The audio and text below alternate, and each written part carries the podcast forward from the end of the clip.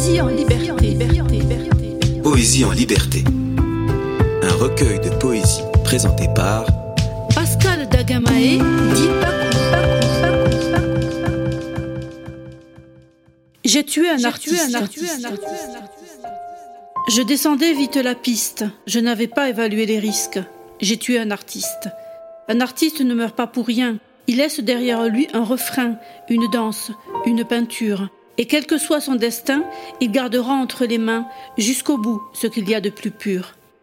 Je descendais vite la piste, je n'avais pas évalué les risques, j'ai tué un artiste.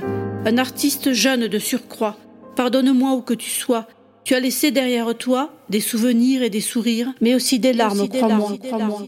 Un artiste, ça ne meurt pas, ça reste là, au fond de soi, comme la plus belle des conquêtes.